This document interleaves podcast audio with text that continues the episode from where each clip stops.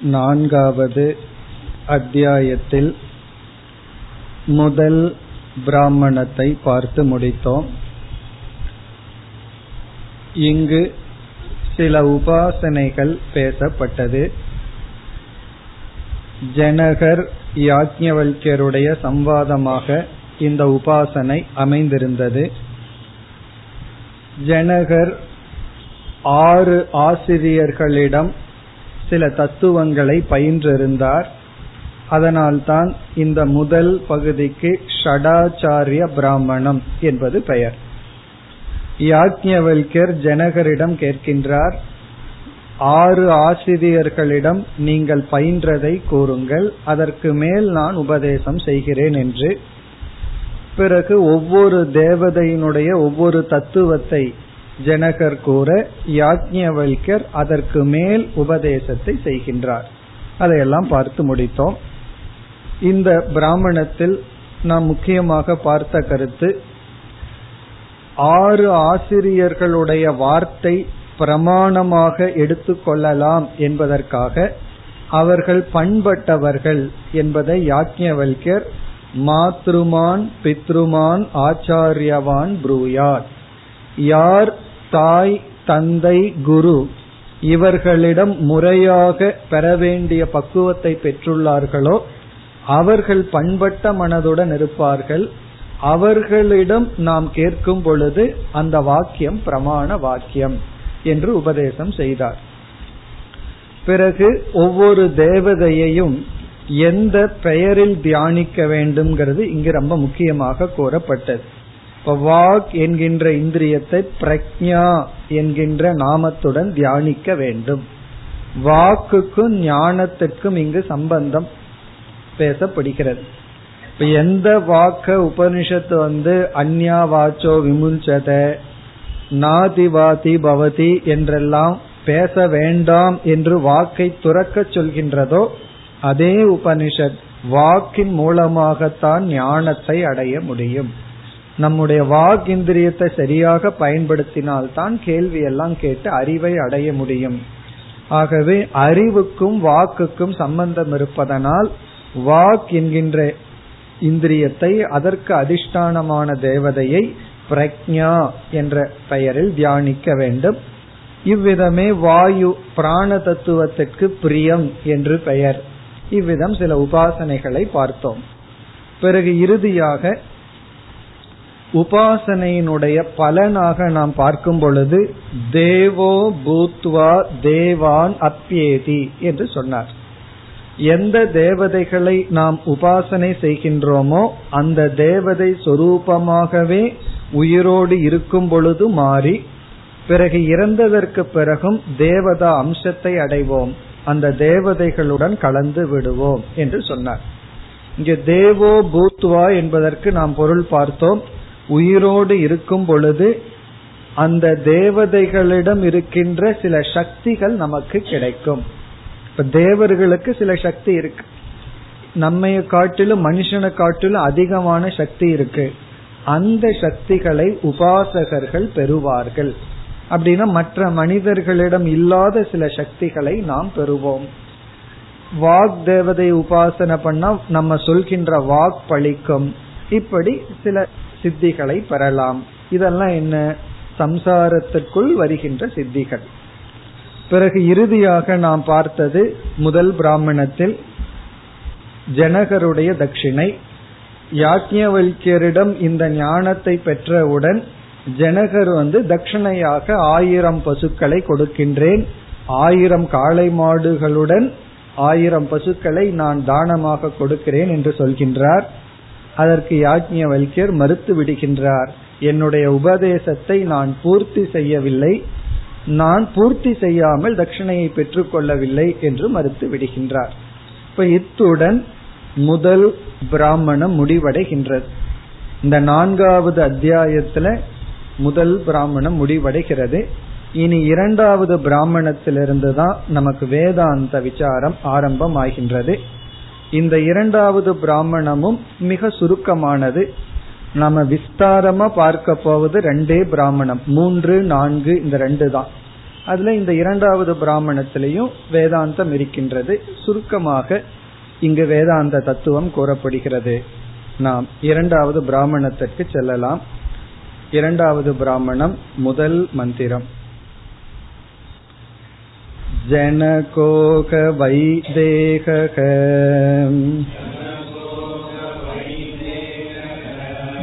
कूर्चाद् उपावसर्पन्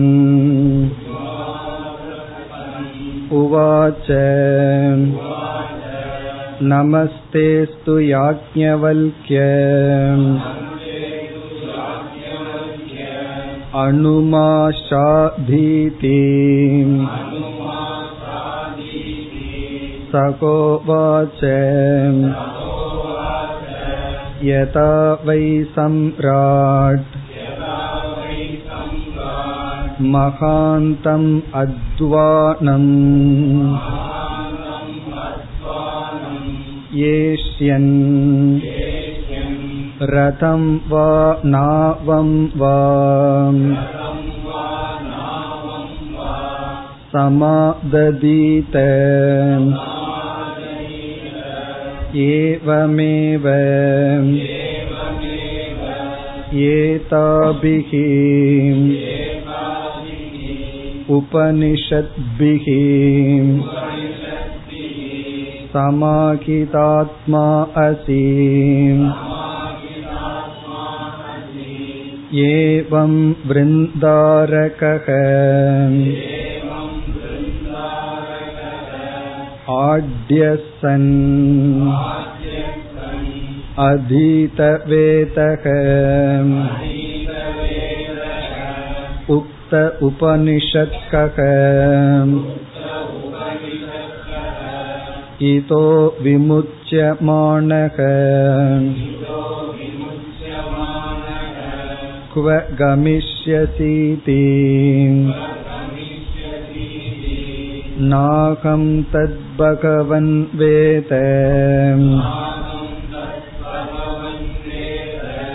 यत्र गमिष्यामि इति अत वै तेकं तत् वक्ष्यामि यत्र गमिष्यसीति ब्रवीतु भगवानिति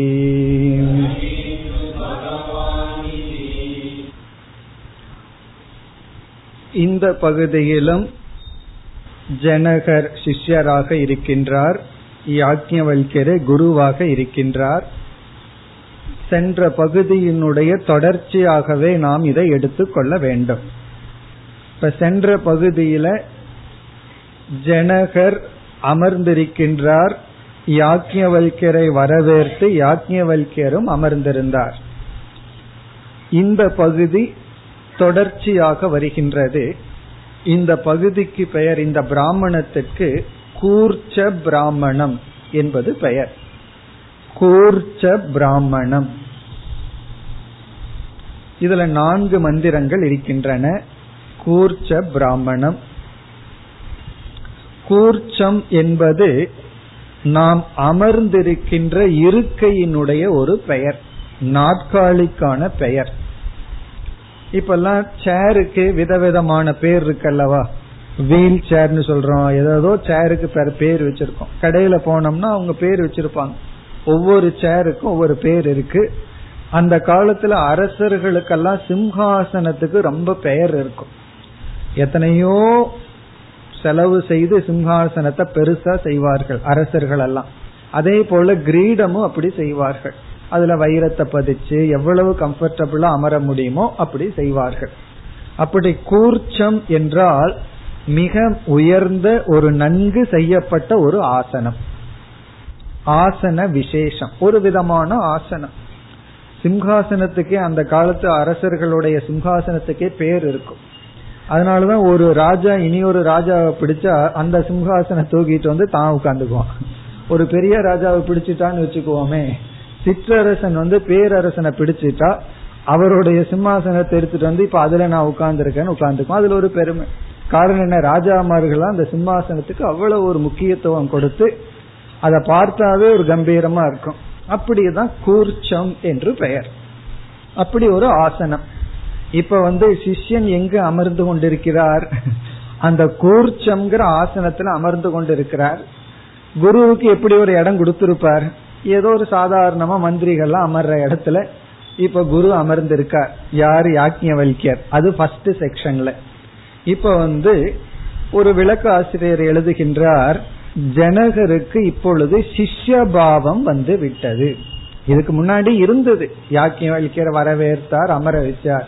இருந்தாலும் சிஷ்யபாவம் வந்தவுடன் அவர்னால அந்த இருக்கையில அமர முடியவில்லை. அதாவது குருவை விட தாழ்ந்த இருக்கையில தான் சிஷ்யர்கள் அமர வேண்டும்.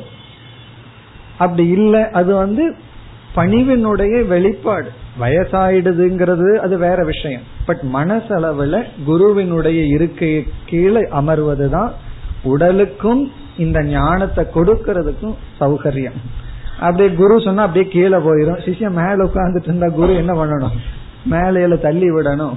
அப்படி இங்க என்ன நடக்கின்றது என்றால் ஜனகோக வைதேக ஜனகர் என்கின்ற வைதேகர் என்ன செய்கிறார்?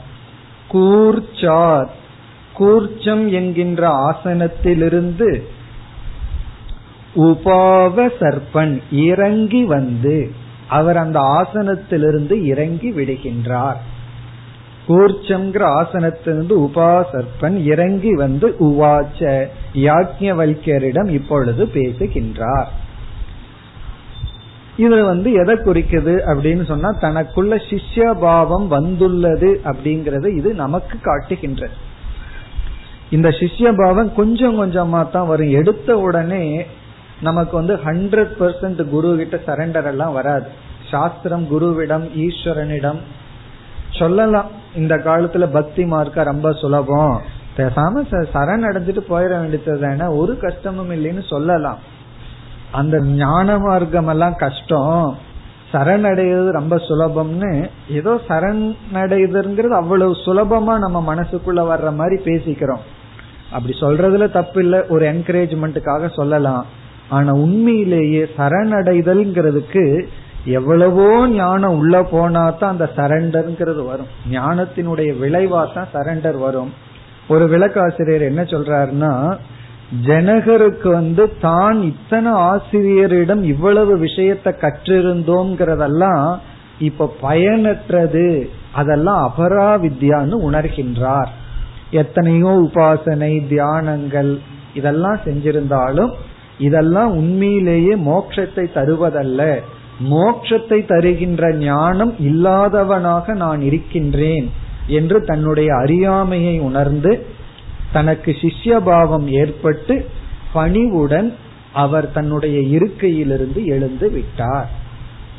எழுந்து என்ன செய்கின்றார்? அதற்கப்புறம் நம்ம புரிஞ்சுக்கணும். எழுந்து யாக்ஞவல்கரிடம் இவ்விதம் பேசி அவர் கீழே அமர்ந்து உபனிஷத்துக்கு அர்த்தமே அதான உப சமீபே நீ நீ செய்கி கீழே அமர்ந்து பிறகு கேள்வியை கேட்கின்றார். அவர் என்ன சொல்றார்? நமஸ்தேஸ்து யாக்ஞவல்கிய யாக்ஞவல்யர் அவர்களே தே நமக அஸ்து உங்களுக்கு என்னுடைய நமஸ்காரம். அதாவது நமஸ்காரத்தை செய்கின்றார். வாயில சொல்லி ஸ்தூலமாக நமஸ்காரம் செய்கின்றார். இதெல்லாம் ரொம்ப முக்கியம். அதாவது நான் வந்து எத்தனையோ நான் படிச்சவன் எனக்கு எத்தனையோ அறிவு இருக்கு. ஏதோ எனக்கு தெரியாது உங்களுக்கு கொஞ்சம் தெரிஞ்சிருக்கு சொல்லுங்களேன் அதையும் நான் தெரிஞ்சுக்கிறேன். இப்படி எல்லாம் என்ன இருந்ததுன்னு சொன்னா நமக்கு வந்து அந்த ஞானம் ஏற்படாது. ஆகவே ஜனகர் இப்பொழுது வேதாந்தத்திற்குரிய சிஷ்யராக மாறுகிறார். முந்தைய பகுதியில அவரு சிஷ்யனா இருந்தார். உபாசனைக்குரிய பக்திக்குரிய அல்லது கர்மயோகத்தை உபதேசிக்கின்ற ஒரு சிஷ்யனா இருந்தார். இப்பொழுது ஞானத்தை பெறும் சிஷ்யனாக மாறுகின்றார். அது அவருடைய இருக்கையிலிருந்து எழுந்திருந்து பணிவுடன் இவ்விதம் பேசுகின்றார். இனி ஜனகர் என்ன கேட்கின்றார் யாக்கியவல்யரிடம் அனுமாஷாதி இதி. மா எனக்கு அனுஷாதி இதி. உபதேசம் செய்யுங்கள். ஷாதிமாம் துவாம் பிரபன்னம் அப்படின்னு கீதையில படிச்சிருக்கிறமே ஷாதி. ஷாதி அப்படின்னு சொன்னா உபதேசம் செய்யுங்கள். மா எனக்கு அணு அப்படின்னா தொடர்ந்து. மேற்கொண்டு எனக்கு உபதேசத்தை செய்யுங்கள். அப்படின்னு என்ன அர்த்தம்? இதுவரை நான் பெற்ற அறிவு என்னை திருப்திப்படுத்தவில்லை. எனக்கு மோட்சத்தை கொடுக்கவில்லை. ஆகவே எனக்கு மேலும் வேதாந்த உபதேசத்தை செய்யுங்கள். எனக்கு மெய்ப்பொருளை பற்றி உபதேசம் செய்யுங்கள் அப்படின்னு சொல்லி ஜனகர் பணிவுடன் கீழே இறங்கி வந்து யாக்கியவல்யரிடம் கேட்கின்றார். அதுதான் வந்து பிரம்ம ஞானத்தினுடைய பெருமை. இந்த பட்டினத்தாருடைய வாழ்க்கையில ஒரு சம்பவம் சொல்லுவார்கள். அவர் எல்லாத்தையும் திறந்துட்டு கிராமத்துல அவர் ஊரை எல்லையை தாண்டாம ஒரு கோயில்ல அமர்ந்து கொண்டிருந்தாராம். அவர் ரொம்ப செல்வந்தரா இருக்கிறதுனால அடிக்கடி ராஜா வீட்டுக்கு போவாரு. ராஜாவிடமே அந்த நாட்டு ராஜாவிடமே பிசினஸ் வச்சிருந்தார். அவருடைய நிலையை பார்த்துட்டு ராஜாவிடம் போய் சொன்னார்கள் இவருக்கு நல்லா இருந்தாரு இப்ப என்ன ஆச்சு? இவர் பாவம் இப்படி இருக்காருன்னு சொல்லி ராஜா அட்வைஸ் பண்ண வர்றார். நல்லா தானே இருந்தீங்க ஏன் இந்த மாதிரி ஆயிட்டீங்கன்னு சொல்லி. அப்ப ராஜா வந்து நின்று கொண்டு இவர் அமர்ந்து கொண்டு இருக்கிறார் யாரு? பட்டினத்தார். ராஜா வந்து கேக்குறார் உங்களுக்கு என்ன ஆச்சு? இப்படி துறக்கிறதுனால என்ன கண்டீர்? அப்படிங்கிறது கேள்வி. இவ்வளவு சொத்தையும் திறந்துட்டு வந்ததுனால உங்களுக்கு என்ன பலன் கிடைச்சதுன்னு அவர் ரொம்ப அழகா பதில் சொன்னார். யாம் அமர நீ நிற்பதே பலம் அப்படின்னு. நீ ராஜா இப்ப நின்றுட்டு இருக்க நான் வந்து இப்ப உட்கார்ந்துட்டு இருக்கேன் இதுதான் பலம்னு. இவர் பணக்காரனா இருக்கும்போது இவர் போய் நின்றுட்டு இருப்பார் ராஜா அமர்ந்து கொண்டு இருப்பார் ஏன்னா ராஜா தானே எல்லாத்த விட செல்வந்தர். ஆகவே இவர் வந்து ராஜாவுக்கு உதவி செய்திருந்தாலும் அல்லது சமமா அமர்ந்து கொண்டிருப்பார். இப்ப இவர் அமர்ந்து கொண்டிருக்கார். ஏன்னா யாரை கண்டு எந்த பயமும் இல்லை. அதுதான் அந்த ஞானத்தினுடைய மகிமை. இப்பொழுது ஜனகர் ராஜா அவர் நின்று கொண்டோ அமர்ந்து கொண்டோ கீழே இருக்கார். யாக்கியவல்கியரிடம் இவ்விதம் கேட்கின்றார். எனக்கு வந்து உபதேசம் செய்யுங்கள் ஞானத்தை கொடுங்கள். பிறகு யாக்ஞவல்யர் ஜனகரிடம் என்ன சொல்கிறார்? என்றால் ஒரு உதாகரணம் ஒன்றை இப்பொழுது சொல்றார். இந்த இடத்துல சங்கரர் வந்து என்ன அறிமுகப்படுத்துறார்? குரு வந்து சிஷ்யனிடம் சிஷ்யன் எனக்கு அறிவை கொடுங்கள் அப்படின்னு கேட்டா இரண்டை குரு கொடுக்கணுமா? ஒன்று ஞானம் இனி ஒன்று ஞான சாதனம். ஞானத்தையும் கொடுக்கணும் ஞான சாதனையையும் கொடுக்கணுமா? இங்க ஞானம் ஞான சாதனம் அப்படின்னு சொன்னா அந்த பரம்பொருளை பற்றிய ஞானத்தை பரம்பொருளினுடைய லட்சணத்தை சொல்வதன் மூலமா கொடுக்கணும். இப்படித்தான் பரம்பொருளினுடைய லட்சணம் இருக்கு அப்படின்னு பரம்பொருளை பற்றிய அறிவை கொடுக்கணும்.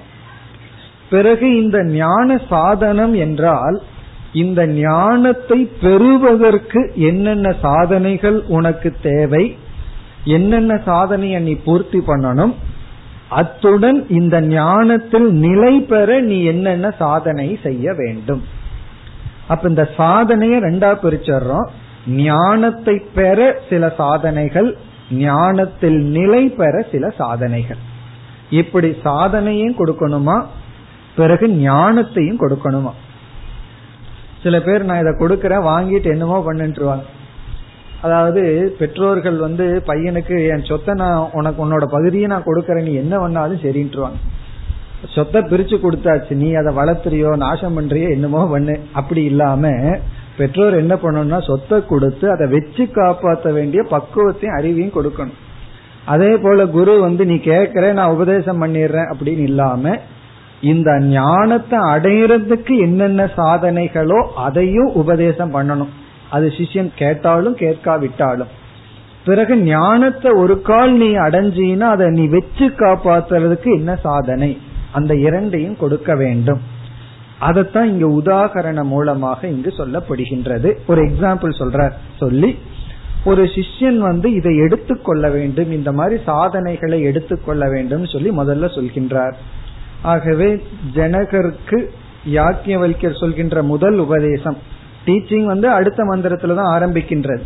இப்ப இதுல வந்து என்ன சொல்றார் என்றால் நாம வந்து ஒரு இடத்திலிருந்து இனியொரு இடத்திற்கு பயணம் மேற்கொண்டால் எக்ஸாம்பிள் சொல்ற ரொம்ப தூரம் பயணம் செய்யறதா இருந்தா ஒரு இடத்த நம்ம ரீச் பண்ணணும். ஒரு இடத்துல நம்ம இருக்கோம் இனி ஒரு இடத்த நம்ம அடையணும்னு சொன்னா நம்ம வந்து இருந்த இடத்திலேயே இருந்துட்டு அடைய முடியாது. அதற்கு உகந்த வாகனத்தை நாம் எடுத்துக்கொள்ள வேண்டும். அந்த வாகனத்தை எடுத்துக்கொண்டு நம்ம அந்த இடத்தை அடையணும். அந்த இடத்துக்கு தகுந்த மாதிரி வாகனத்தை எடுத்துக்கொள்ள வேண்டும்.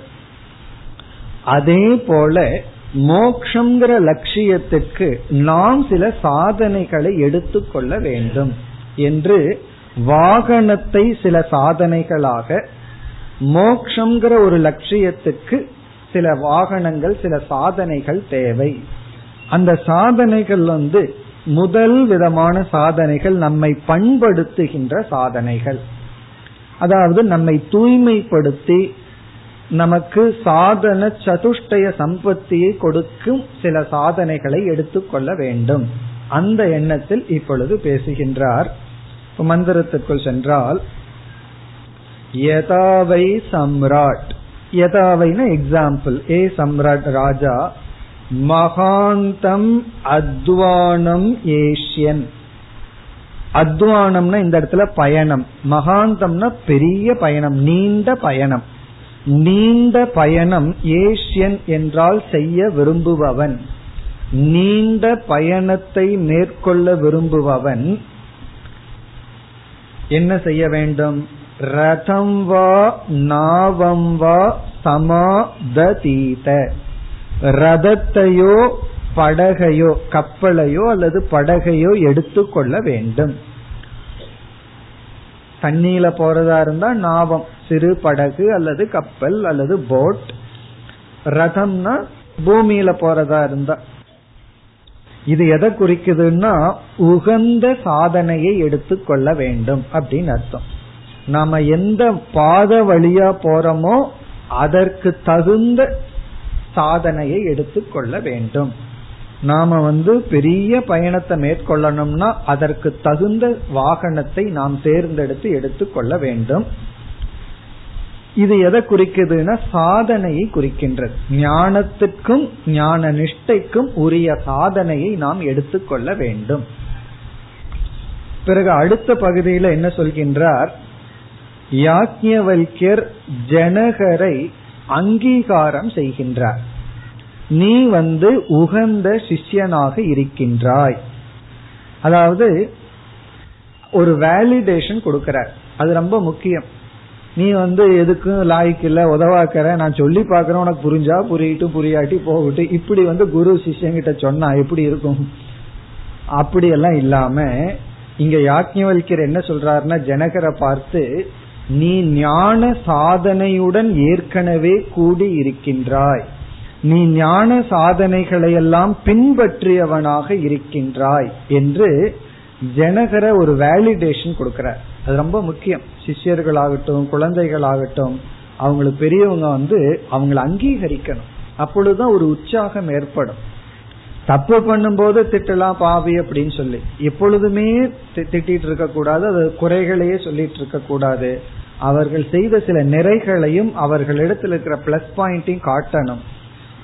குறிப்பா சிஷ்யனா வருபவர்கள் வந்து அவர்கள் அறியாமையே அவர்களை நெகேட் பண்ணிட்டு வந்திருப்பார்கள். உலகம் சரியில்லை. ஏன்னா உலகம் இன்பத்தை கொடுக்கறது இல்ல ஒரு வைராகியம் கொஞ்சம் வந்திருக்கும்.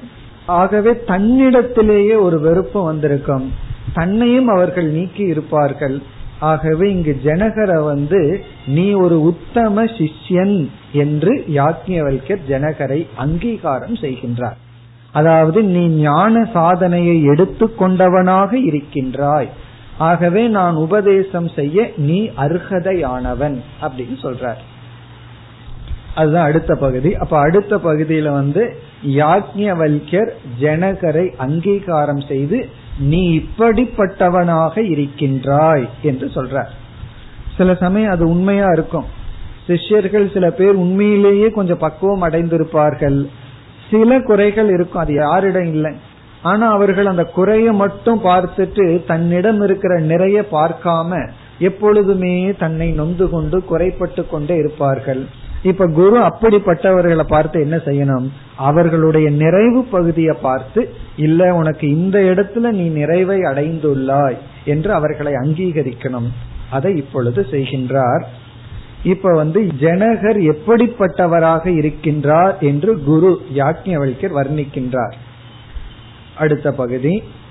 ஏவம் ஏவ அவ்விதமே ஏதாபிகி உபனிஷத்பிகி சமாஹிதாத்மா அசி.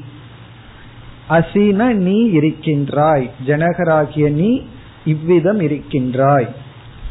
ஏதாபிகி உபனிஷத் பிகி ஏதாபிகின இவ்விதமான உபனிஷத்துக்களுடன் சமாஹிதகன கூடியிருப்பவனாக இருக்கின்றாய். இங்க உபனிஷத்துனா உபாசனைகள் அர்த்தம்.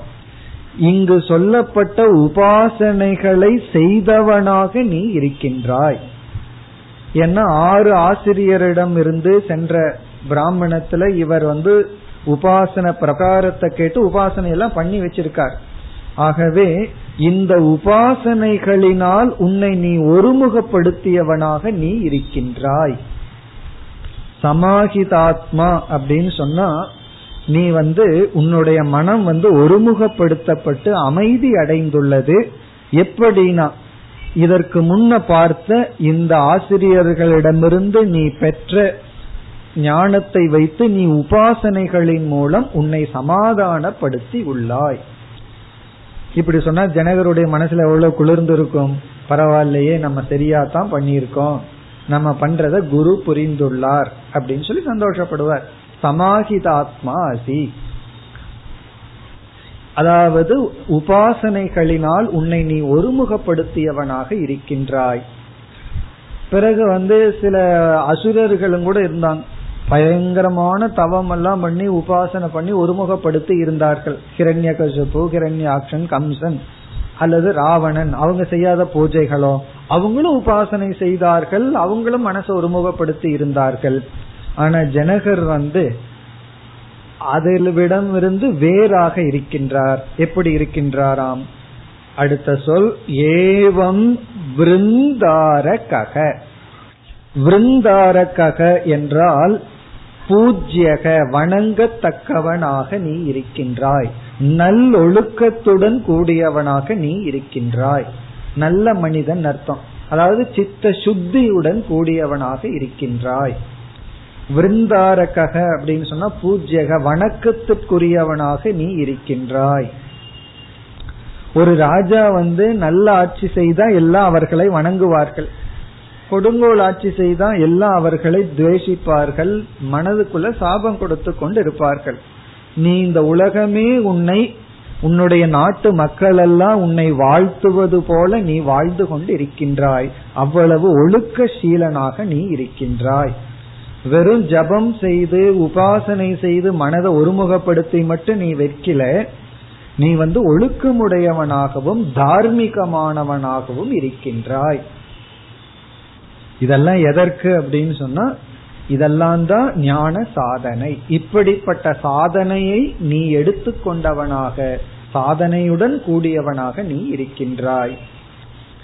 பிறகு அடுத்த சொல் ஆட்யக. ஆட்யகன பெரிய செல்வந்தனாகவும் நீ இருக்கின்றாய். ஏன்னா ராஜாவா இருக்கும்போது ஏழை இல்லையே செல்வந்தனாகவும் நீ இருக்கின்றாய். ஆட்யகசன் இந்த சங்கிறதுல ரொம்ப அழகா நீ செல்வந்தனாக இருந்த போதிலும் இப்படிப்பட்ட குணத்துடன் இருக்கின்றாய். அதுதான் இங்க சூக்மம் ஆட்யகசன் அப்படின்னா இந்த இடத்துல வந்து செல்வந்தனாக இருக்கின்றாய்ங்கிறத ஒரு தகுதியாக யாக்ஞவல்யர் கூறவில்லை. உனக்கு பணமும் இருக்கு அது ஒரு தகுதிங்கிறத சொல்லல.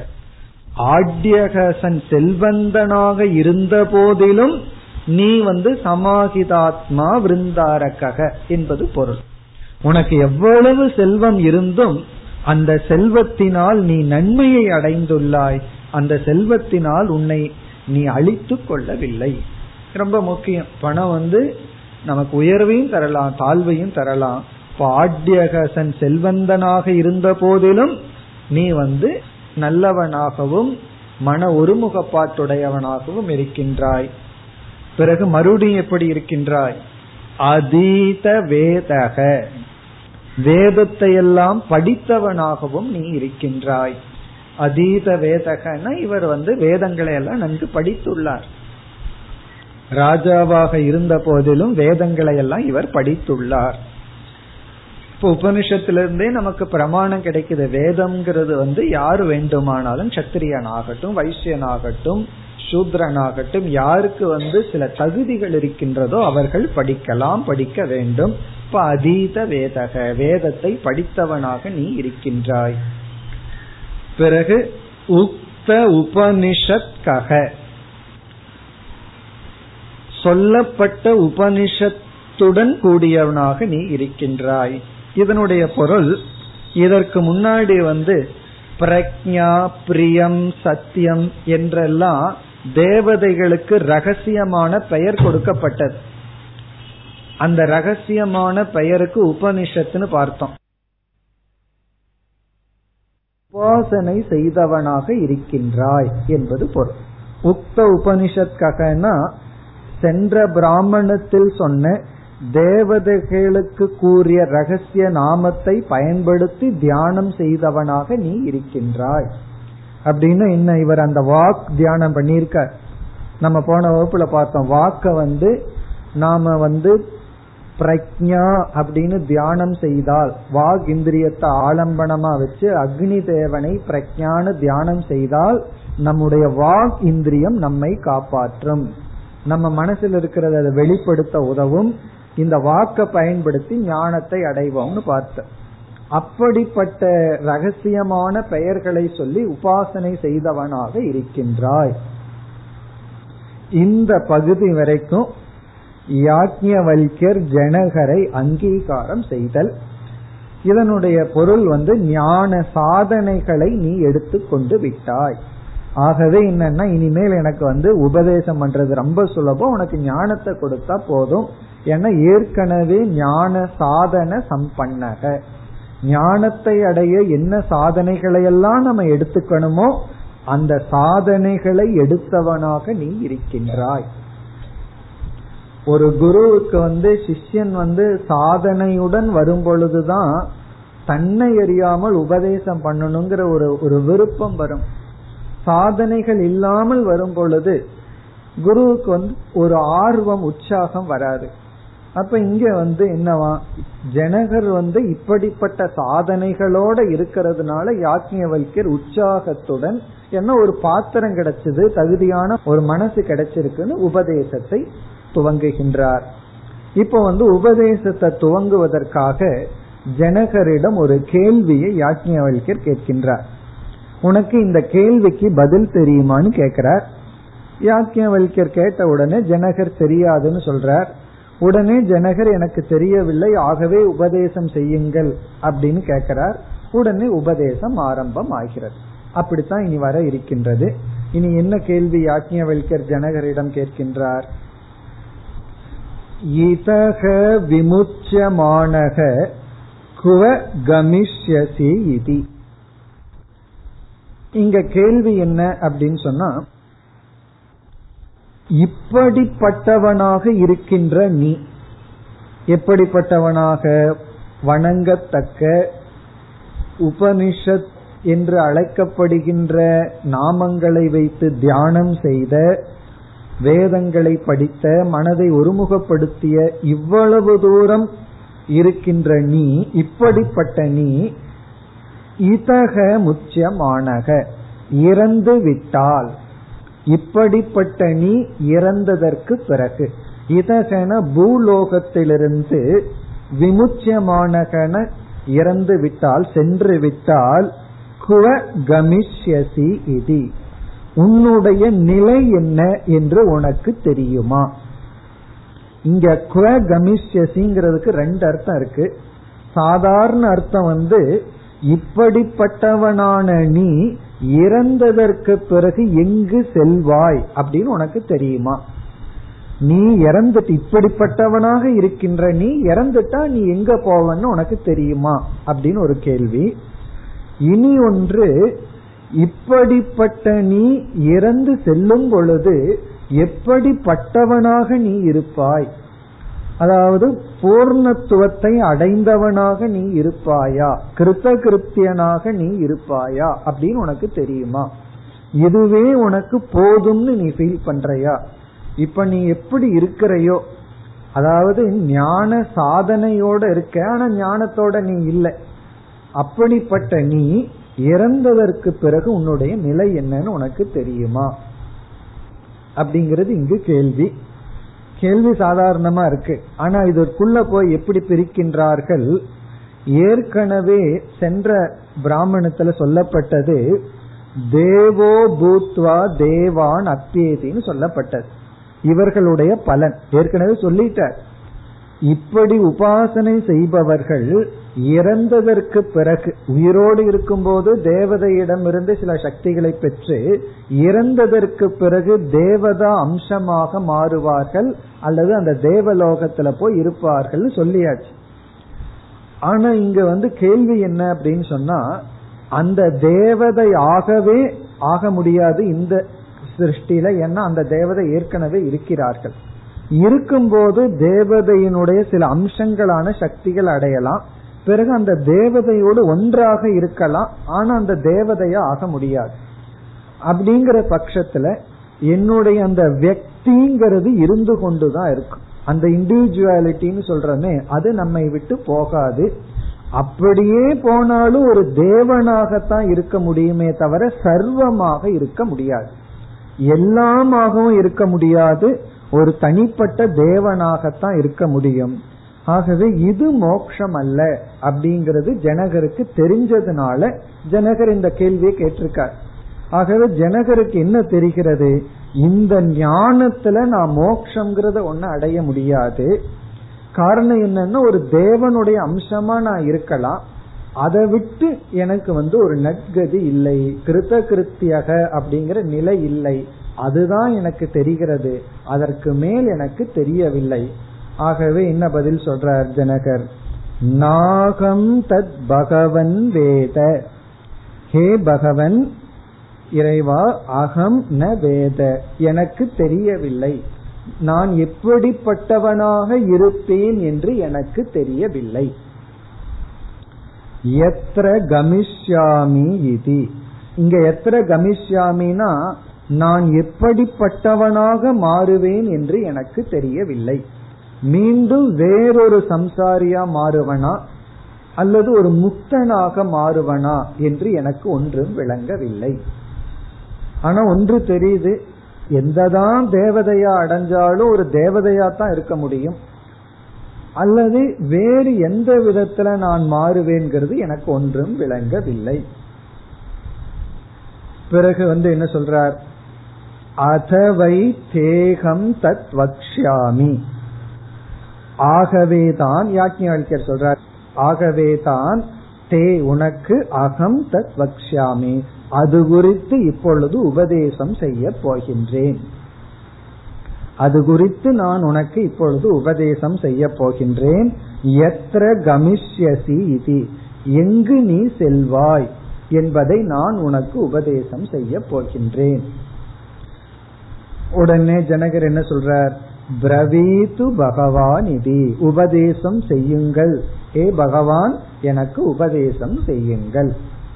இங்க எத்திர கமிஷ்யசி நீ எங்கு செல்வாய்ங்கிறத நான் உபதேசம் செய்ய போகிறேங்கிறதுக்கு என்ன பொருள் என்றால் நீ நான் கொடுக்கின்ற ஞானத்தை அடைந்ததற்கு பிறகு எப்படிப்பட்டவனாக மாறப் போகின்றாய்? அதான் பொருள். நான் உனக்கு ஒரு அறிவை கொடுக்க போறேன். அந்த அறிவை கொடுத்ததற்கு பிறகு நீ எப்படி ஆவாய் என்று நான் உனக்கு உபதேசம் செய்ய போகின்றேன். அது எப்படி நமக்கு இங்க தெரியுதுன்னா இந்த செக்ஷனுடைய எண்டுல வந்து எப்படி உபதேசம் முடியும் என்றால் நம்ம பல முறை கோட் பண்ணியிருப்போம். அதுதான் இங்க நம்ம பார்க்க போறோம். அபயம் வை ஜனக பிராப்தோசி. நீ அபயத்தை அடைந்துள்ளாயின்னு உபதேசம் செய்து முடிக்க போற. ஆகவே இவர் அடைய போற நிலை வந்து அபயம். அது என்னங்கிறது நம்ம அப்புறம் பார்ப்போம். அதை அடைஞ்சதுக்கு அப்புறம் ஜனகர் என்ன தட்சிணை கொடுக்க போறாருங்கிறதையும் நம்ம பார்க்க போறோம். ஆயிரம் பசு ஆயிரம் பசுன்னு கொடுத்துட்டு இருந்தவர் அவர் என்ன தட்சிணை கொடுக்க போறாருங்கிறது இந்த செக்ஷனுடைய இறுதியில வரப்போகின்றது. ஆகவே நீ என்ன நிலையை அடைய போகின்றாய்? உனக்குள்ள வந்து என்ன மாற்றம் ஏற்பட போகிறது? அதை நான் உபதேசிக்க போகின்றேன். அப்படின்னா அபயத்தை நீ அடைய போகிறாய்ங்கிறது உள்பொருள் இது வந்து இறந்ததுக்கு அப்புறம் நீ எந்த லோகத்துக்கு போறங்கிறதெல்லாம் விஷயம் அல்ல. ஆனா மேலோட்டமா பார்த்தா அப்படி இருக்கு. ஆனா விளக்கம் பார்க்கும் பொழுது நீ வந்து எந்த நிலையை அடைய போகின்றாய் என்பதை நான் உனக்கு உபதேசிக்க போகின்றேன். இவ்வளவுதான் கதை. இந்த கதையில வந்து குரு சிஷ்யன் அறிமுகப்படுத்தப்பட்டு சிஷ்யனுக்கு ஒரு அங்கீகாரம் கொடுக்கப்பட்டு இனி வந்து உபதேசம் ஆரம்பம் ஆகின்றது. இந்த உபதேசம் வந்து மிக எளிமையான ரொம்ப சிம்பிளா இந்த பகுதி வருகின்றது. அவஸ்தாத்ரய விவேகத்தின் மூலமாக பரபிரம்ம தத்துவம் உபதேசிக்கப்படுகின்றது. இரண்டாவது மந்திரம். இந்தோகவை நாம ஏஷக योऽयं दक्षिणे अक्षन् पुरुषः तं वा एतम् इन्दं सन्तम् इन्द्रयित्याचक्षते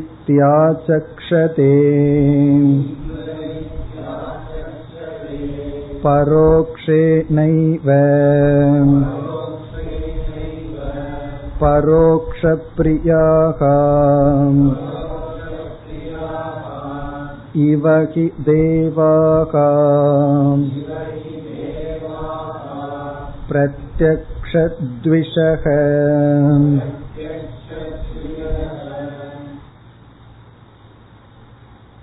இரண்டு மூன்று நான்கு இந்த செக்ஷன்ல இருக்கிறதே நான்கு மந்திரம்.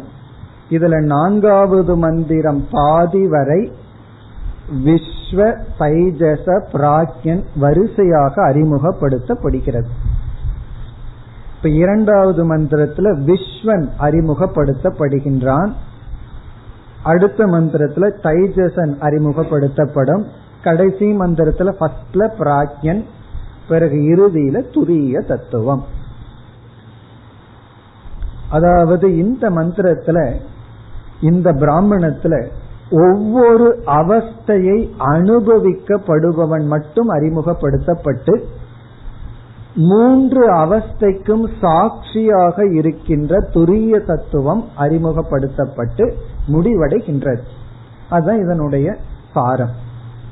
அதாவது மூன்று அவஸ்தைகளை அனுபவிப்பவன் தான் இங்கு அறிமுகப்படுத்தப்படுகிறது. அவஸ்தையை பற்றிய விசாரம் வந்து அடுத்த பிராமணத்துல தான் பார்க்க போறோம். இந்த அவஸ்தாத்திரைய விவேகம் தான் இனிமேல் நம்ம எடுத்துக்கொள்ள போறோம். அடுத்த பிராமணன் வந்து சுயம் ஜோதி பிராமணம்னு பெரிய பிராமணம் அது ஒண்ணுதான் ரொம்ப விஸ்தாரமா பார்க்க போறோம். அந்த பிராமணம் முழுவதும் அவஸ்தாத்திரைய விவேகம் தான் குறிப்பா சொப்பன அவஸ்தையும் சுசுப்தி அவஸ்தையும் அதிகமாக எடுத்துக்கொண்டு விசாரம் செய்யப்படுகிறது. சொப்பன அவஸ்தையை பற்றி புதிய புதிய கருத்துக்களை எல்லாம் பார்க்க போறோம். அந்த அவஸ்தையை பற்றி விசாரமும் பிறகு சுசுப்தி அவஸ்தையை நம்ம அதிகமா விசாரம் பண்ணினதே இல்லை. இதுலதான் ரொம்ப விசாரம் பண்ண போறோம். பொதுவா சுசுப்தி அவஸ்தை பிராஜ்யம் அஜானம் ஆனந்தம்னு மட்டும் விட்டுருவோம். இங்கு சுசுப்தி அவஸ்தையும் ரொம்ப விஸ்தாரமா எடுத்துக்கொண்டு அவஸ்தைகளை பற்றிய பெரிய விசாரம் அடுத்த பிராமணத்தில் வர இருக்கின்றது. அங்கு இதே குரு தான் இதே சிஷ்யர்கள் தான். அதற்கு ஆதாரமாக இந்த பிராமணத்தில் அந்த அவஸ்தையை அனுபவிப்பவன் மட்டும் அறிமுகப்படுத்தப்படுகிறார்கள். ஆகவே அவஸ்தையை பற்றி அடுத்த பிராமணத்துல இங்க வந்து அவஸ்தையை அனுபவிப்பவன் அறிமுகப்படுத்தப்படுகிறார்கள். இந்த ரெண்டாவது மந்திரத்துல வந்து விஸ்வன் அறிமுகப்படுத்தப்படுகின்றான். பொதுவா இதெல்லாம் ஸ்டெப் பை ஸ்டெப்பா நடக்கும். விஸ்வன்னா யாரு? ஸ்தூல சரீரம். அபிமானம் பண்ற ஜீவன் அப்படின்னு எல்லாம் ஆனா இங்க எடுத்த உடனே கொஞ்சம் ஹையர் லெவல்ல போய் யாக்ஞவல்யர் உபதேசம் செய்கிறார். இங்க விஸ்வனை அறிமுகப்படுத்தும் பொழுது விஸ்வனையும் வைஸ்வானரனையும் ஐக்கியப்படுத்தி அறிமுகப்படுத்துகிறார். அதாவது சமஷ்டி வியஷ்டி ஐக்கியம் இங்கு நடைபெறுகிறது. இதெல்லாம் நம்ம மாண்டூக்கியத்துல படிச்சிருக்கோம். காரிகைகள் எல்லாம். ஃபர்ஸ்ட் விஸ்வனை அறிமுகப்படுத்துறது பிறகு சமஷ்டியோட ஐக்கியப்படுத்துறது இப்படி எல்லாம் படிச்சிருக்கோம். அது வந்து இந்த ஒரே மந்திரத்தில் நடக்கின்றது. ஆகவே இங்கு அறிமுகப்படுத்தப்படுகின்ற விஸ்வன் வைஸ்வானரனுடன் ஐக்கியப்படுத்தி விடுகிறார்கள். அதனாலதான் நான்காவது மந்திரத்துல நிஷேதம் பண்ணும்போது வெஷ்டி சரீரத்தோட சமஷ்டியும் சேர்ந்து நிஷேதிக்கப்படுகிறது. இந்த வெஷ்டி சமஷ்டி சேர்ந்து போகணும். தைத்திரியத்திலும் இந்த விஷயம் இது போல பிரக்ரியாவை நம்ம படிச்சிருக்கோம். அதாவது வெஷ்டியை எடுத்துட்டு உடனே சமஷ்டி ஐக்கியப்படுத்திடுறது.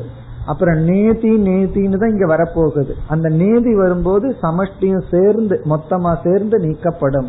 ஆகவே இங்கு வைஸ்வானர அபின்ன விஸ்வ அறிமுகம். விஸ்வன் வைஸ்வானரனிடமிருந்து பிரியாத ஒன்றாக இருக்கின்ற விஸ்வனானவன் அறிமுகப்படுத்தப்படுகின்றான். அதாவது இங்க சிம்பிளா இப்படி ஒரு தத்துவம் இருக்கின்றது அப்படின்னு இங்க அறிமுகப்படுத்தப்படுகிறது. அந்த வைஸ்வானரனிடமிருந்து பிரியாத விஸ்வனுக்கு என்ன பெயர்? பொதுவா விஸ்வன் விஸ்வன்கிற பெயரை பார்த்திருக்கோம். இங்க ஒரு புதிய பெயர் அறிமுகப்படுத்தப்படுகிறது. அந்த பெயர் இந்தோகவை நாம. அந்த பெயர் வந்து இந்தக. இந்தகங்கிறது யாருக்கு பெயர்னா வைஸ்வானரனுடன் ஐக்கியமான விஸ்வன். அவனுக்கு வந்து இந்தக அப்படின்னு ஒரு பெயர். இந்தக அப்படிங்கிற சொல்லுக்கு அர்த்தம் வந்து அனைத்தையும் பிரகாசப்படுத்துபவன் அப்படின்னு அர்த்தம். இந்தக அப்படின்னா சர்வம் இந்தயதி பிரகாசயதி எல்லாவற்றையும் பிரகாசப்படுத்துபவன். ஆனா தைஜசன் இருக்கானே அவன் எல்லாத்தையும் பிரகாசப்படுத்துறது இல்லையே நம்ம சம்ஸ்காரத்தில் இருக்கிற வாசனைகள் சிலவற்றை தான் பிரகாசப்படுத்திட்டு இருக்கான். ஆனா இவன் வந்து இந்த உலகத்தையே பிரகாசப்படுத்துகின்றான். ஸ்தூல சரீரம் வரைக்கும் அபிமானம் வச்சு அனைத்தையும் பிரகாசப்படுத்துகின்றான். இந்தகவை நாமக. இந்தக என்ற பெயரை உடைய இந்த ஒரு தத்துவம் ஏஷக யக அயம். இங்க இந்தகன்னு சொன்னா வைஸ்வானரன்னு சேர்த்து பார்த்தோம்னா எந்த ஒரு கான்சியஸ்னஸ் அறிவு தத்துவம் இந்த அகில உலகத்தையுமே ஸ்தூல உலகம் வரை பிரகாசப்படுத்தி கொண்டு இருக்கின்றதோ எந்த ஒரு வைஸ்வானரன் விராட் தத்துவம். வைஸ்வானரன் விராட்.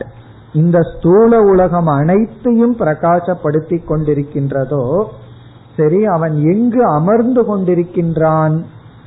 தக்ஷினே அக்ஷன் புருஷக. அவனேதான் நம்முடைய சரீரத்தில் வலது கண்ணில் அமர்ந்து கொண்டிருக்கின்றான். இது வந்து விஸ்வனுடைய ஸ்தானம். விஸ்வனுடைய ஸ்தானம் வந்து வலதுகன் தக்ஷிணே தக்ஷினே அக்ஷன் புருஷக யக அயம். அதாவது நம்முடைய வலது கண்ல தான் ஜீவன் வந்து குடிகொண்டு இருக்கின்றான். இது வந்து கோலக்கம்னு நம்ம எல்லாம் படிச்சிருக்கோம். அதாவது ஒவ்வொரு இந்திரியமும் சூக்மமானது அது தன்னை வெளிப்படுத்த உடல்ல ஒரு கோலகத்தை எடுத்துக்குது. சூக்ம சரீரத்துக்கு கோலகம் சாஸ்திர ஹிருதயம்னு சொல்லுது. அப்படி இந்த ஜீவன் தன்னுடைய நம்முடைய வலது கண்ணில் இருந்து கொண்டு அவன் வந்து வெளிப்பட்டு கொண்டு இருக்கின்றான் அது ஏன் வலது கண்ணுங்கிற கேள்விக்கெல்லாம் பதில் கிடையாது. பதில் கண்டுபிடிச்சா உண்டு இல்லைன்னா இல்லை. காரணம் என்னன்னா நம்மளோட எயிட்டி பர்சன்ட் ஞானம் வந்து கண்ணில் தான் வருதான். அதுலயும் வலது கண்ணில் தான் அதிகமா இருக்குன்னு எல்லாம் சொல்கிறார்கள். அது எப்படியோ இருக்கட்டும். வலது கண் வந்து அவனுடைய ஸ்தானம் பிறகு இந்த வைஸ்வானரன் இருக்கா? யாரு? சமஷ்டி விராட் தத்துவம் அவரே விஸ்வனா உள்ள இருக்கார். நமக்குள்ள இருக்கார். இங்க என்ன சொல்லப்படுதுன்னு சொன்னா இந்த வைஸ்வானர தேவன் மற்ற தேவதைகள் எல்லாம் தான் யாருங்கிறத காட்டிக்கொள்ள விரும்ப மாட்டார்களாம். அந்த கருத்து இங்கு வருகிறது. அதுவும் பல முறை சொல்லியிருக்கோம். பரோக்ஷ பிரியாக தேவாகா தேவர்கள் எல்லாம் தன்னை காட்டிக்கொள்ள விரும்ப மாட்டார்களாம் தன்னை மறைத்து கொள்வார்களாம். இது வந்து ஞானிக்கு உதாரணமா சொல்வார்கள்.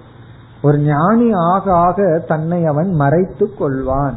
மறைச்சுதான் ஆகணும். காமிச்சாலும் யாருக்கும் புரியாது தான் யாருங்கிறது. ஆகவே தன்னை அவன் மறைத்து கொள்வான். இங்க என்ன சொல்லப்படுதுன்னு சொன்னா இந்த தேவதைகள் எல்லாம் பரோட்சமாக இருக்க விரும்புபவர்கள். இங்க தேவதைன்னு சொல்லும் போது இந்த உலகத்தில் இருக்கிற சில பிரின்சிபிள் பிளஸ் தேவதைகள். இந்த உலகத்துல சில நியதிகள் எல்லாம் மறைஞ்சே இருக்கும். அது வந்து வெளியே தெரியாது. ஏன்னா தேவதைகள் எல்லாம் அதை நமக்கு காட்ட விரும்ப மாட்டார்கள். அவர்கள் தங்களையும் மறைத்து கொண்டு உலகத்தில் உள்ள சில நியதிகளை எல்லாம் நமக்கு தெரியாமலேயே மறைச்சு வச்சிருப்பாங்களாம். அது மறைச்சு வச்சிருக்கிற வரைக்கும் லைஃப் இன்ட்ரெஸ்டிங்கா இருக்கும். ஏற்கனவே பல முறை பார்த்திருக்கிறோமே. மரணம் எப்பொழுது வரும்? இதெல்லாம் மறைஞ்சிருக்கிற வரைக்கும் தானே வாழ முடியும். தெரிய ஆரம்பிச்சிடுதுன்னா எப்படி சந்தோஷமா இருக்க முடியும்? அப்படி உலகத்துல எத்தனையோ நியதிகள் நியமங்கள் எல்லாம் மறைஞ்சிருக்கும். தேவதைகள் எல்லாம் அதை மறைச்சு வைக்கத்தான் விரும்புவார்களாம். இங்க என்ன சொல்லப்படுதுன்னா வைஸ்வானரன் விஸ்வனுக்குள்ள இருந்துட்டு தான் தான் விஸ்வனா இருக்கிறன்னு விஸ்வனுக்கு தெரியாம மறைஞ்சு இருக்கானா அப்படி மறைஞ்சு இருக்கிறதுனா என்ன செய்யறதுனா இப்போ ஒருத்தரை மறைக்கணும்னா என்ன செய்வோம்? கம்ப்யூட்டர்லயே பார்ப்போம். நம்ம ஏதாவது சீக்ரெட் கோடு ஒன்று டைப் பண்ணோம்னா அங்க வெறும் டாட்டு தான் வரும். எல்லாத்துக்கும் வந்து தன்னுடைய அந்த இமெயில் கோடு எல்லாம் மறைச்சு வச்சுக்கணும்னு ஆசை. அதனாலதான் அப்படியே சிஸ்டம் கிரியேட் பண்ணி வச்சிருக்காங்க. யாருக்குமே தன்னுடைய சில ஐடென்டிட்டி சில பர்சனல் விஷயம் எல்லாம் யாருக்கும் தெரியக்கூடாது அப்படின்னு ஒரு பாஸ்வேர்டு இருக்கும் அல்லவா? அதே போல இங்க ஒரு பாஸ்வேர்டு இருக்குன்னு உபநிஷத்தை அறிமுகப்படுத்துது. அதெல்லாம் இங்க இருக்கிறதா கம்ப்யூட்டர்லயும் வந்திருக்கு. என்ன பாஸ்வேர்டா அந்த தேவன் வந்து தான் இந்தகன்னு வெளியே சொல்ல விரும்பலையாம் வேணா வெளியே சொன்னா நான் தான் எல்லாத்தையும் பிரகாசப்படுத்துறேன்னு தெரிஞ்சு போயிருமே. அதனால வந்து இந்தனாக இருந்த போதிலும் தன்னுடைய பெயரை மாத்திக்கிறாராம். பெயரை மாத்தி தன்னை எப்படி வெளிப்படுத்திக்கிறாராம்? அதான் வருது. ஏதம் இந்தம் சந்தம். வைஸ்வானரனே நமக்குள்ள அனைத்தையும் பிரகாசப்படுத்துகின்றவராக இந்தக என்ற பெயரை இருந்த போதிலும் இந்திரக இது ஆச்சக்ஷதே. தன்னோட பெயரை மாத்திட்டாராம். இந்திரன் என்று தன்னுடைய பெயரை மாற்றி தன்னை வெளிப்படுத்துகிறாராம். இந்திரக இது ஆச்சக்ஷதே. இந்திரக என்று பெயரை மாற்றி வெளியில் பேசப்படுகிறது. அந்த இந்தம்ங்கிறது இந்திரன் ஒரு சின்ன வேர்டு மாறியாச்சான் அப்படின்னு என்னன்னா இவர்தான் நமக்குள்ள இருந்து இந்த உலகத்தையே பிரகாசித்துட்டு இருக்கிறவர் தான் நமக்குள்ளே இருந்து பிரகாசித்துட்டு இருக்கிறாருங்கிறது நமக்கு தெரியாமல் அவரை பேரை மாற்றி இந்திரன்னு சொல்லி நமக்கு தெரியற மாதிரி விளங்குகிறாராம். ஒரு சிறிய தேவதை மாதிரி நமக்கு விளங்குகிறாராம். ஏன் அப்படி அவர் செய்கிறார்? வைஸ்வானரன் தன்னை முழுமைய யாருன்னு காட்டிக்கொள்ள வேண்டியது தானேன்னா பரோக்ஷேன ஏவ. பரோக்ஷம்னா இந்த இடத்துல சீக்ரெட் அர்த்தம் ரகசியமான பெயர். இந்த காலத்துல இதை புரிய வைக்கணும்னா பாஸ்வேர்டுன்னு சொன்னா எல்லாத்துக்கும் புரிஞ்சிடும். ரகசியமான சீக்ரெட் கோடு அது என்னவா? அதான் பரோட்சமா சீக்ரெட் கோடா இந்திரன்னு அவர் காட்டிக்கொண்டாரா? ஏன்னா பரோக்ஷ பிரியாகா இவ தேவாகா. தேவர்களெல்லாம் பரோக்ஷமாக இருப்பதைத்தான் விரும்புகிறார்கள். பரோக்ஷ பிரியாகா இவ தேவாகா. தேவர்களெல்லாம் அதாவது சமஷ்டி ரூபமான வைஸ்வானரன் முதல் கொண்டு மற்ற தேவர்கள் எல்லாமே தன்னை பரோக்ஷமாகவே வைத்திருக்க விரும்புவார்கள். பரோக்ஷ பிரியாகா தேவாகா. கடைசி சொல் பிரத்யக்ஷத்விஷக. அவர்கள் வந்து தன்னை வெளிப்படுத்த விரும்ப மாட்டார்கள். தன்னை யாராவது பார்த்துட்டா அவங்களுக்கு பிடிக்காதான். பிரத்யக்ஷ துஷக துஷகன வெறுப்பார்களாம். பிரத்யக்ஷம்னா தன்னை பார்க்கறத யாருமே அவர்கள் விரும்ப மாட்டார்களாம். அதனாலதான் உபாசனை பண்ணாதான் தேவர்கள் எல்லாம் நமக்கு பிரத்யக்ஷம் ஆவார்களாம். அர்ஜுனன் வந்து இந்திரனை பார்த்தான் அப்படின்னு எல்லாம் நம்ம வந்து புராணங்கள்ல படிக்கிறோம். சாஸ்திரத்துல அதுக்கு என்ன பதில் சொல்லப்படுதுன்னா சில உபாசனைகள் எல்லாம் நம்ம செய்ய ஆரம்பிச்சோம்னா நமக்கு அந்த தேவதைகளையே பார்க்க அவர்களுடன் பேச எல்லாம் நமக்கு சக்தி கிடைக்குமா? அதெல்லாம் செய்யலாமா? இப்ப வந்து ஒரு ஃபேமஸான ஆளோட பேசிட்டு வந்தா மனுஷனுக்கு எவ்வளவு சந்தோஷம் அவரோட பேசியிருக்கேன் இவரோட ஆட்டோகிராஃப் வச்சிருக்கேன்னு சொல்றோம். யாருக்குமே தெரியாத தேவனோட எல்லாம் பேசினா அது எவ்வளவு குதூகலமா இருக்கு. யோசிச்சு பார்ப்போம். இதெல்லாம் நடக்கும் சம்பவிக்கும்னு சொல்லி சாஸ்திரத்தில் சொல்லப்பட்டுள்ளது. என்ன செய்தால்லாம் அதற்கு தகுந்த உபாசனை செய்தால் அதற்கு தகுந்த உபாசனை பண்ணி மந்திர ஜபம் எல்லாம் பண்ணோம்னா உடனே அந்த தேவதைகள் எல்லாம் பிரத்யக்ஷம் ஆவார்கள். எப்படி குந்தி தேவிக்கு ஒவ்வொரு தேவதைகள் பிரத்யக்ஷமாயி அவர்கள் அம்சத்துடன் தனக்கு குழந்தை பிறந்ததோ இதெல்லாம் உபாசனையினுடைய பலன்.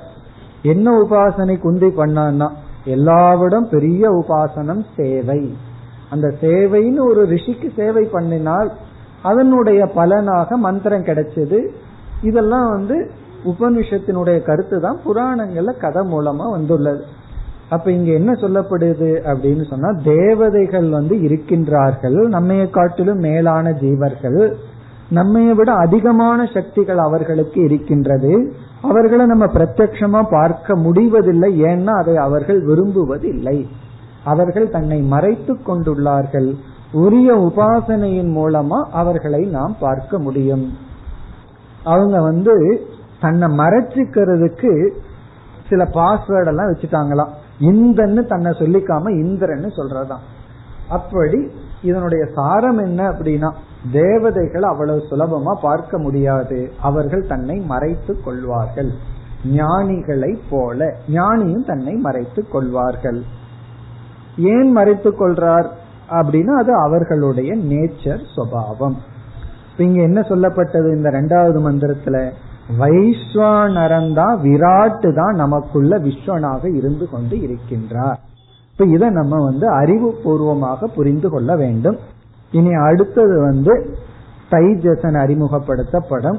தைஜசன் ஹிரண்ய கர்ப்பன் ஐக்கியம் அறிமுகப்படுத்தப்பட்டு பிராக்யன் அறிமுகப்படுத்தப்பட்டு பிறகு இந்த உபாதிகளை எல்லாம் நீக்கி நேதி நேதிங்கிற வாக்கியம் நமக்கு இங்கும் வருகின்றது. அதற்கு பிறகு அந்த பிரம்மத்தினுடைய சொரூபம் அபயம் என்று கூறப்படும் அடுத்த வகுப்பில் தொடர்போம் ॐ पूर्नमधपूर्नमिधम्पूर्णापूर्नमुधच्छते पूर्णस्य पूर्णमादाय पूर्णमेवावशिष्यते ॐ शान्ति शान्ति शान्तिः